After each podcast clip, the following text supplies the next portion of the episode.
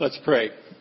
Lord, may the words of our mouth and the meditation of our hearts be found acceptable in your sight, for you are our rock and our Redeemer. Amen.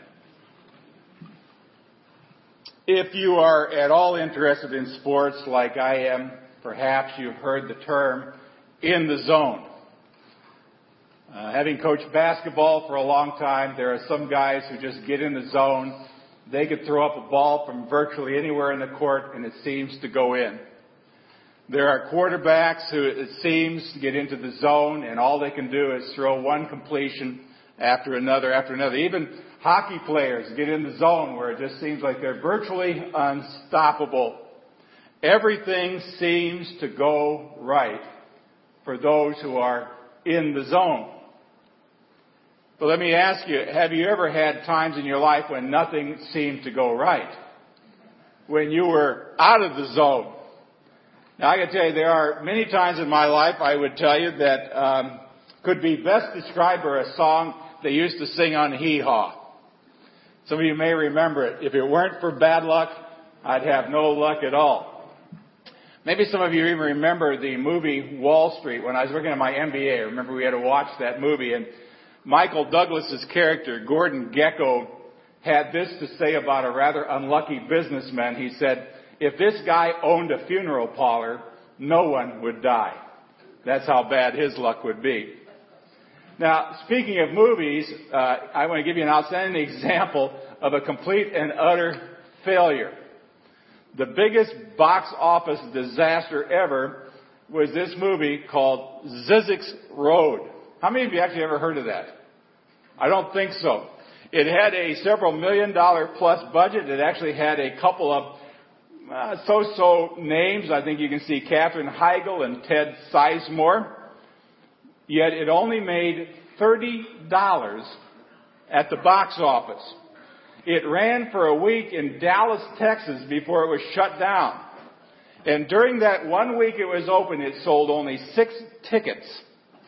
Two of them to cast members who asked for their money back after they saw it. I mean, talk about a dismal failure. Now, there's nothing really funny about failure. I mean, there's nothing funny about feeling beat down in life. There's nothing funny about being out of the zone. And many of us kind of know about that personally. We know what it's like to sometimes wonder whether our best days are behind us. We all probably know from time to time um, that it seems as if God has, no longer has need of us, or that maybe He has actually forgotten about us, or He just quite doesn't remember our address. So, when we find ourselves out of the zone, what? Well, you might actually be feeling this way today. But I want you to know you would not be the first person to ever have that feeling, and you were not even the very first believer to ever have that feeling. Uh, King David uh, who was called in the Bible a man after God's own heart, and still knew what it was like to suddenly find himself completely out of the zone and into the fire. Now, I don't have this up on the screen, but it comes from Psalm 44. In Psalm 44, David said this, My disgrace is before me all day long, and my face is covered with shame at the taunts of those who reproach and revile me, because of the enemy who is bent on revenge. All this happened to us, though we had not forgotten you or been false to your covenant. Our hearts had not turned back. Our feet had not strayed from your path. Maybe some of you can feel about the same way. You don't know that you've done anything wrong, but it sure seems like life is going bad. There's a contrasting uh, example that's found in the Old Testament book of Habakkuk. Habakkuk is one of the minor prophets. That's what we're studying in Bible class on Sunday mornings. It's a very short little book. It's only three chapters long. And uh, one thing I can tell you is we know absolutely nothing about Habakkuk, uh, except that he wrote about 600 years before Christ was born to this world. He talks about a season of judgment that the children of Israel endured, a season in which they experienced trouble after trouble and failure and oppression. And actually, as you read through the whole book of Habakkuk, you're going to see that there, this was a judgment that they actually brought on themselves through open rebellion against the ways of the Lord, that their behavior reaped the inevitable consequences. Now, the first thing we need to do whenever we find ourselves out of the zone or in the fire, we need to ask ourselves a couple of questions. We should probably ask ourselves, what was my role in what I'm experiencing? I mean, did I play a part in all this bad stuff that's happening to me? Or did I truly just get blindsided by life? I mean, did I set myself up for failure through my own sinful behavior? Now, this may not come as news to some of you. It may come as some news to some of you. But sometimes the reason our lives seem to have come completely unraveled is because we have allowed sinful behavior to take a root in our thoughts, our words, and our deeds. Now, I'm not saying that sin is the cause of all the problems you have all the time, but I'm going to tell you it probably is some of the time. You see, when you and I get too friendly with sin, God often lets our actions run their full course so that maybe through the consequences of that sin, God actually can get your attention. So when you find yourself out of the zone or feel like you're kind of thrown into the fire, when nothing seems to be going right in your life, and when God suddenly seems to be very silent in your prayer life, it's time for you to do a reality check. Now I used the word judgment a little bit ago, but there's actually a better word, and the word probably is correction. It's not that God is somehow getting even, it's that He is doing what you need Him to do in order to get you back on the track of doing what's best in your life. Now I know that whenever I feel kind of out of the zone or out of sorts or in the fire, uh, the, one of the first questions that I, I, I try to teach myself is this: God, are you somehow correcting me here? And if so, show me what I need to do. And sometimes, as David mentioned in Psalm 44 that I read before, they're not the result of correction. David said this happened even though we did nothing to cause it. And see, during those particular times, those seasons, God is not necessarily correcting us. What I've learned is that He's probably preparing us for the next big thing that He wants to do in our lives. Let me take you back to that story of Jesus' good friend Lazarus. Most of you know that story. He was the brother of Mary and Martha. He was very sick, and his family sends word to Jesus uh, to come, and Jesus waited and waited and waited and waited. And when he finally got there, Lazarus had been in the grave four days. Now, the Jews were pretty sure that a person was dead after three days, they were absolutely positively sure that when decay set in on the fourth day, he was as good as gone. Now, this was not judgment against Lazarus' family. It was not God's correction. God was preparing Lazarus, and he was also preparing Mary and Martha and the entire community of Bethany for something that was going to be absolutely spectacular. They were about to see the glory and the power of God come alive in their presence when they rolled away that stone and he said, Lazarus, come forth. And Lazarus came out and he was alive. They saw something pretty spectacular. Sometimes life's most difficult seasons aren't correction then. They're just merely preparation for something great. We just got out of a week in prison. I spent time with a lot of friends.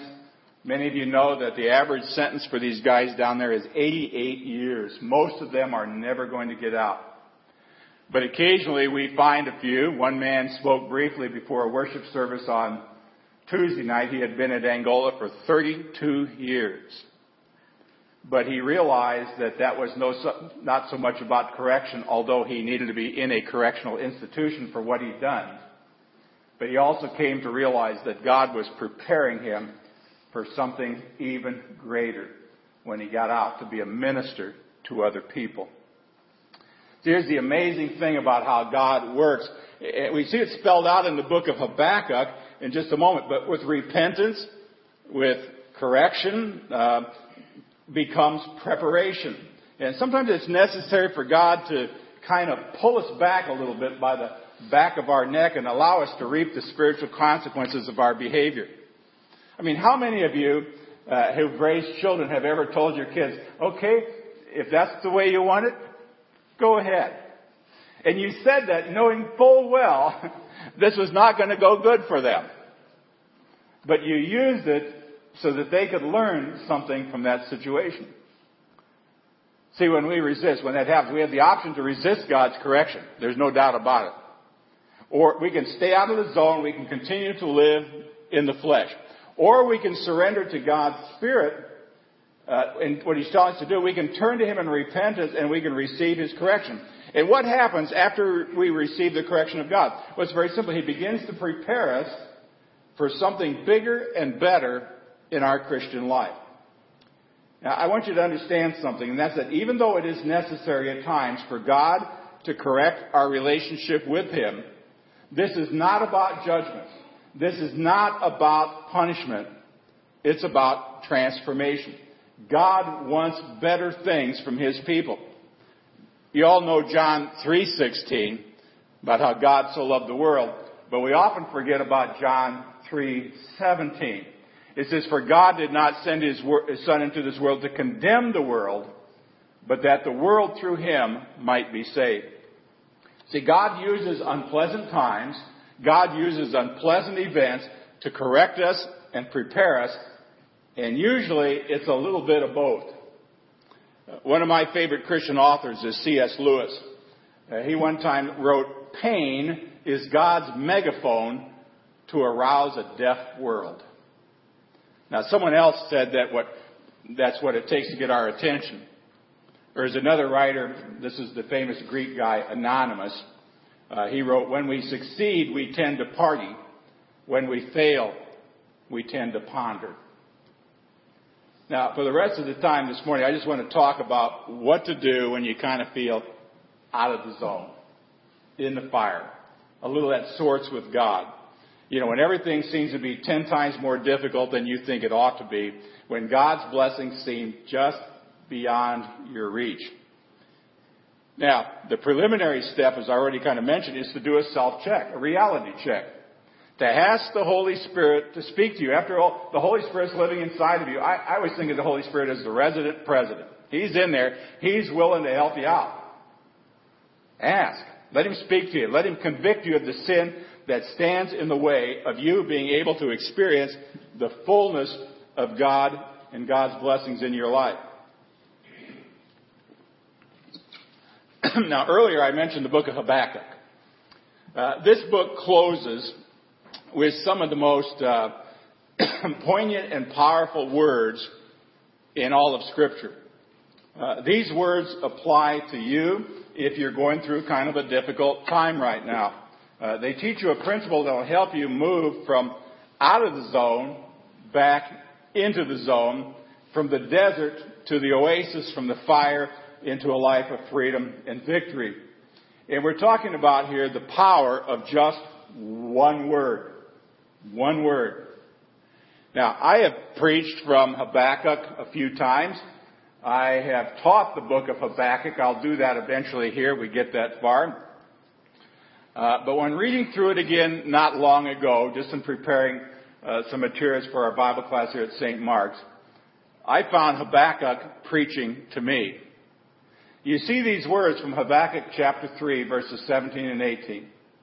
Though the fig tree does not bud, and there are no grapes on the vines, though the olive crop fails, and the fields produce no food, though there are no sheep in the pen and no cattle in the stalls, now, it was when I was reading those words, I thought, I think Habakkuk is talking to me. He's talking about some grumbling and some griping and complaining I think I had been doing. But I kept on reading. He says, though there are no sheep in the pen and no cattle in the stalls, yet I will rejoice in the Lord. I will be joyful in God my Savior. And at that moment, God spoke to me through the words of this ancient prophet through one word, and the word is yet. Now that leads me to ask this question. So how's your yet? How's your yet doing these days? I have to tell you a little bit of background with that little phrase. Monday night at Angola, we went out to worship. And they've kind of changed things. It used to be I used to preach every night after teaching all days, but in order to give the inmate pastors a little bit more time for them to actually preach in front of their own fellowships, their own little churches, uh, we were just asked, just enjoy ourselves. Now, they normally ask me if I will share a word or two uh, with the people and introduce who's with me. So I could introduce Nancy, of course, and you know whoever else I have with me. But as I got there that night, the pastor asked me whether I would like to share a word with the guys, and I said, "You mean preach?" He said, "Whatever you want to do." And I thought, "Oh, great! You know, when you show up at a church and you kind of get asked to preach." So I sat down, and I borrowed a piece of paper. I don't know from Nancy or Cheryl or whoever, and I thought I should make at least a few notes.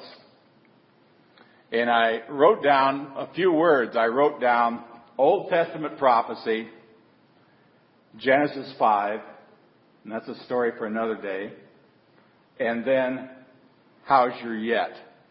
The reason I put down how's your yet was because the first Bible passage I could actually remember, and normally I can remember a whole bunch of them, but the very first one was still fresh in my mind from Habakkuk, and I looked at it, and I thought I can talk about how's your yet.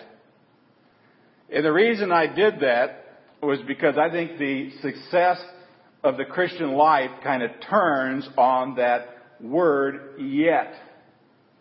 The ability to live as an overcomer turns on that word yet. See, no matter what happens in my life, good, bad, or ugly, even when I pass through the valley of the shadow of death, even when I pass through seasons of drought, yet I will rejoice in the Lord. So I'm asking you, folks, how's your yet? How's it doing these days? Have you been grumbling, complaining, and uh, experienced a, a lack of some kind? Well, then I'd say, how's your yet? Evidently your yet needs a good kick in the yet. See, when life doesn't seem to be going your way, you need to do something that isn't easy and does not come naturally. You need to say, yet I will rejoice in the Lord. Yet I will be joyful in God my Savior. See, this is a conscious decision that isn't driven by circumstances. It's not driven by emotions. It's driven by surrender. See, during difficult times, you need to turn your eyes away from whatever is disappointing you in life turning your eyes away from whatever's bringing discouragement to your life. Turn your eyes away from anything that seems to be a lack of result. Turn your eyes away from all the disenchantment that also often follows failed expectations and make a deliberate choice to turn your eyes toward Jesus. Why? So that your joy is placed in Him. Now, I have said this in a sermon many times over in my 28 years of being a pastor. I don't know whether it's something I came up with or whether somebody else said, you know, because after a while you can't remember where you read it or whether you said it. Uh, but it's this. You will never know that God is all you need until you come to a place where God is all you have. And some of you know exactly what that's all about. You came to that point in life where you realize that all you really need is Him. See, in His mercy, this is the interesting, in God's mercy, He actually allows us to come to that place. You know, for guys at Angola, it's sentenced to life where God calls them short. And they seem to think that they've lost everything they had because many of these people, the first people who stop visiting them are their friends.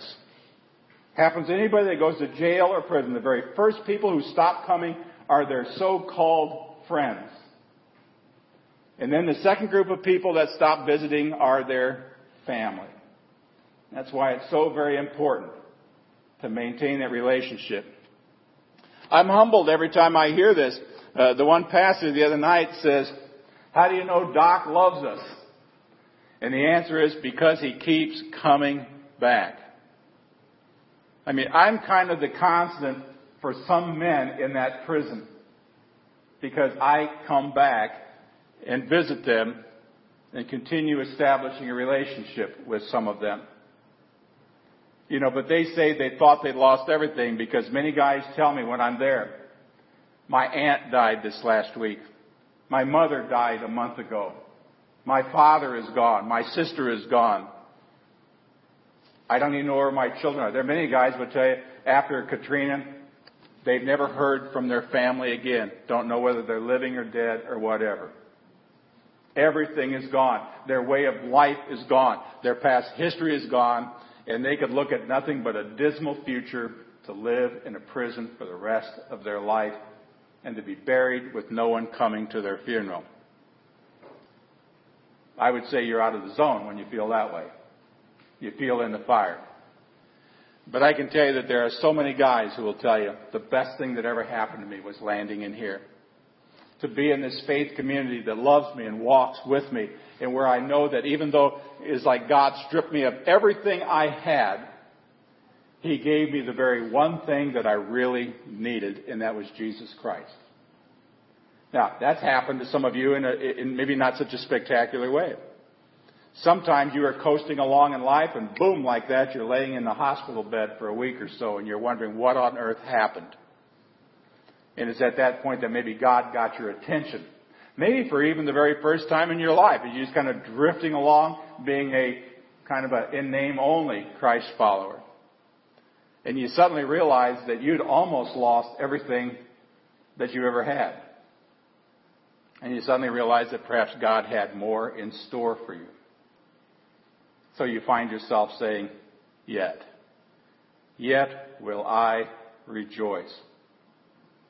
See, in God's mercy, He allows us sometimes to come to that place where we suddenly realize that all we have is Him. He allows that to happen in our life, not to beat us down, not to beat us up, but to prepare us for something even greater. I think of one of my other longtime friends at Angola, Bishop Tannehill. You don't know him, but he was he was kind of like the pastor of the pastors in this prison when I started working there 13, 14 years ago. But by God's grace, I mean, he was put in prison when he was 17, 18 years old. But by God's grace, he was let out after 40, I don't know, 47, 48 years. He had no relatives. He had nobody. But guess what? A man by the name of Jim Cymbala, maybe you've heard of him. He pastors the Brooklyn Tabernacle they have the big choir, the Brooklyn Tabernacle Choir. It's known worldwide. Said Bishop Tannehill, you come live with us and you can minister to the young people in that congregation. So God had literally spent 40 years of his life preparing him for that moment. And today he still speaks and talks to people and encourages them not to give up. You know, life is full of paradoxes, that's for sure living in the zone and is kind of one of them. I mean, God has promised us a life full of joy. Uh, he's promised us a life of peace. He's promised us a life of fulfillment. He, he's promised contentment and happiness and meaning. But, and there's another great Bible word, but we don't achieve that kind of life just by grabbing it or taking it in spite of the fact that the commercial says that you only go around once in life, so what? Grab all the gusto you can. See, we experience the abundant life that Jesus promised not by fighting for it or grabbing for it, but through a surrender to the Holy Spirit. That's why Jesus said in Matthew 10:39, "Whoever finds their life will lose it, and whoever loses their life for my sake, he said, will find it. I want to read to you a quote from a book by Watchman Nee. If you've never written, read anything by Watchman Nee, I, I suggest you might want to try it sometime. Uh, this is from his book, The Normal Christian Life. He says, God's means of delivering us from sin is not by making us stronger and stronger, but by making us weaker and weaker. This is surely rather a peculiar way of victory, you say. but it is the divine way. God sets us from the, sets us from the dominion of sin, not by strengthening our old man, but by crucifying him, not by helping him to do anything, but by removing him from the scene of action. See, even though Habakkuk was an Old Testament prophet, this is the principle he's talking about. He's talking about the crucified life. He's talking about the surrendered life. He's talking about an attitude that says, things may not be the way that I want them in my life right now, yet I will still rejoice in the Lord. I will still be happy in God my Savior. And guess what? When you reach that moment of surrender, maybe some of you remember singing a song like that one time. I surrender all. At that moment of surrender, the moment of yieldedness, I don't know whether that's a real word or not, but that moment of yieldedness, God is able to lift you up and fill you with His power. Now I don't have the words that follow Habakkuk 3, 17, so, but if you read a little bit further in verse 19, it goes on to say, the Lord, the sovereign Lord is my strength. Now, like all of you, I know what it's like to sometimes feel powerless or helpless or hopeless. Uh, I, I know what it's like to feel sometimes like I've really got nothing left to give. Uh, sometimes God brings me to those moments, I think, because He needs to correct me. But I also believe that He sometimes does that as He does it to you because He's only preparing you for what is next. And also believe sometimes it's a little bit of both. Sometimes we need to be taken down a few notches before God can lift us back up and use us. And, you know, without fail, every time I've ever reached that moment of surrender and said kind of in the midst of fear or pain or regret, yet will I rejoice in the Lord, every time, every time without fail, God has met me in that moment and He has filled me with His strength. And I'm here today just to reassure all of you, reassure all, that He'll do the same for you. I'm not anybody special that God should do it for me only. I'm no more special than any of the people that call on His name and believe in Him. And all I'm telling you is that no matter how desperate you may feel today, uh, no matter how disappointed you may feel today, no matter how discouraged you may feel today, how bummed out you feel today, how out of sorts you feel today, all you need to do is turn your eyes away from what? Those circumstances. Turn your eyes on Jesus and make a deliberate decision to be joyful in Him. And like Habakkuk says, when you do that, He will meet you right there, and then He will bring and be your strength. See, surrender leads to joy. Joy leads to strength. You know, when somebody says, my strength is in the Lord, guess what? They are joyful people. And see, when that happens, suddenly, boom, you're back in the zone. Habakkuk 3.18 says, He makes my feet like the feet of a deer. He enables me to go on the heights, kind of like the old Hyrax. Remember the rock badger? I can run to the rock. He's saying that when God is my strength, my life works. Well, friends, you know, there is no joy in defeat, that's for sure. Like some of you, I'm a, a, a fan of sports teams. Now, I, I wore this tie today with the letter N on it. I can tell you it's because of Nancy. but she would be the first not to believe that. It's because I happen to be a Nebraska Cornhusker fan. And they won last night. I went to bed last night, didn't watch the game because they were playing out on the West Coast, and I went to bed hoping that they'd win, and I remember a promise I'd made to myself a number of years back that whether they won or lost, it was no longer going to make, determine how I felt the next day. I know my daughter, who's a Horns fan, I saw something she posted on Facebook this morning that said, oh, so close and yet so far with a, I think a frowny face. there's no joy in defeat. I mean, if I'd have woke up this morning and turned on my computer and went to ESPN.com and saw that my Cornhuskers, who were playing a team that had the longest home winning streak in the nation, had lost, there'd be no joy. I don't know whether I'd worn this tie or not. But I turned it on and saw that the longest home winning streak in the nation is gone. 55 to 19 gone. And so Nancy knows when she walked by my office this morning, I said, here, listen to this. And I fired up the Nebraska fight song. There was happiness in the land. All I'm telling you, friends, is there's no joy in defeat, really. There's no joy in failure. I mean, I don't know anybody ever said, oh wow, I failed again, how happy I am. I mean, there's no joy in broken dreams. There's no joy in failed expectations. There's no joy in giving it all you got and getting nothing in return. I mean, these things, those kinds of things tend to drain and suck the life right out of you. Here comes one of those great Bible words again. But, but there is joy in Jesus. And when you make the deliberate choice to say, and here comes another great little biblical word, yet I will rejoice in him, the life that seemed to be drying up will suddenly be filled to overflowing.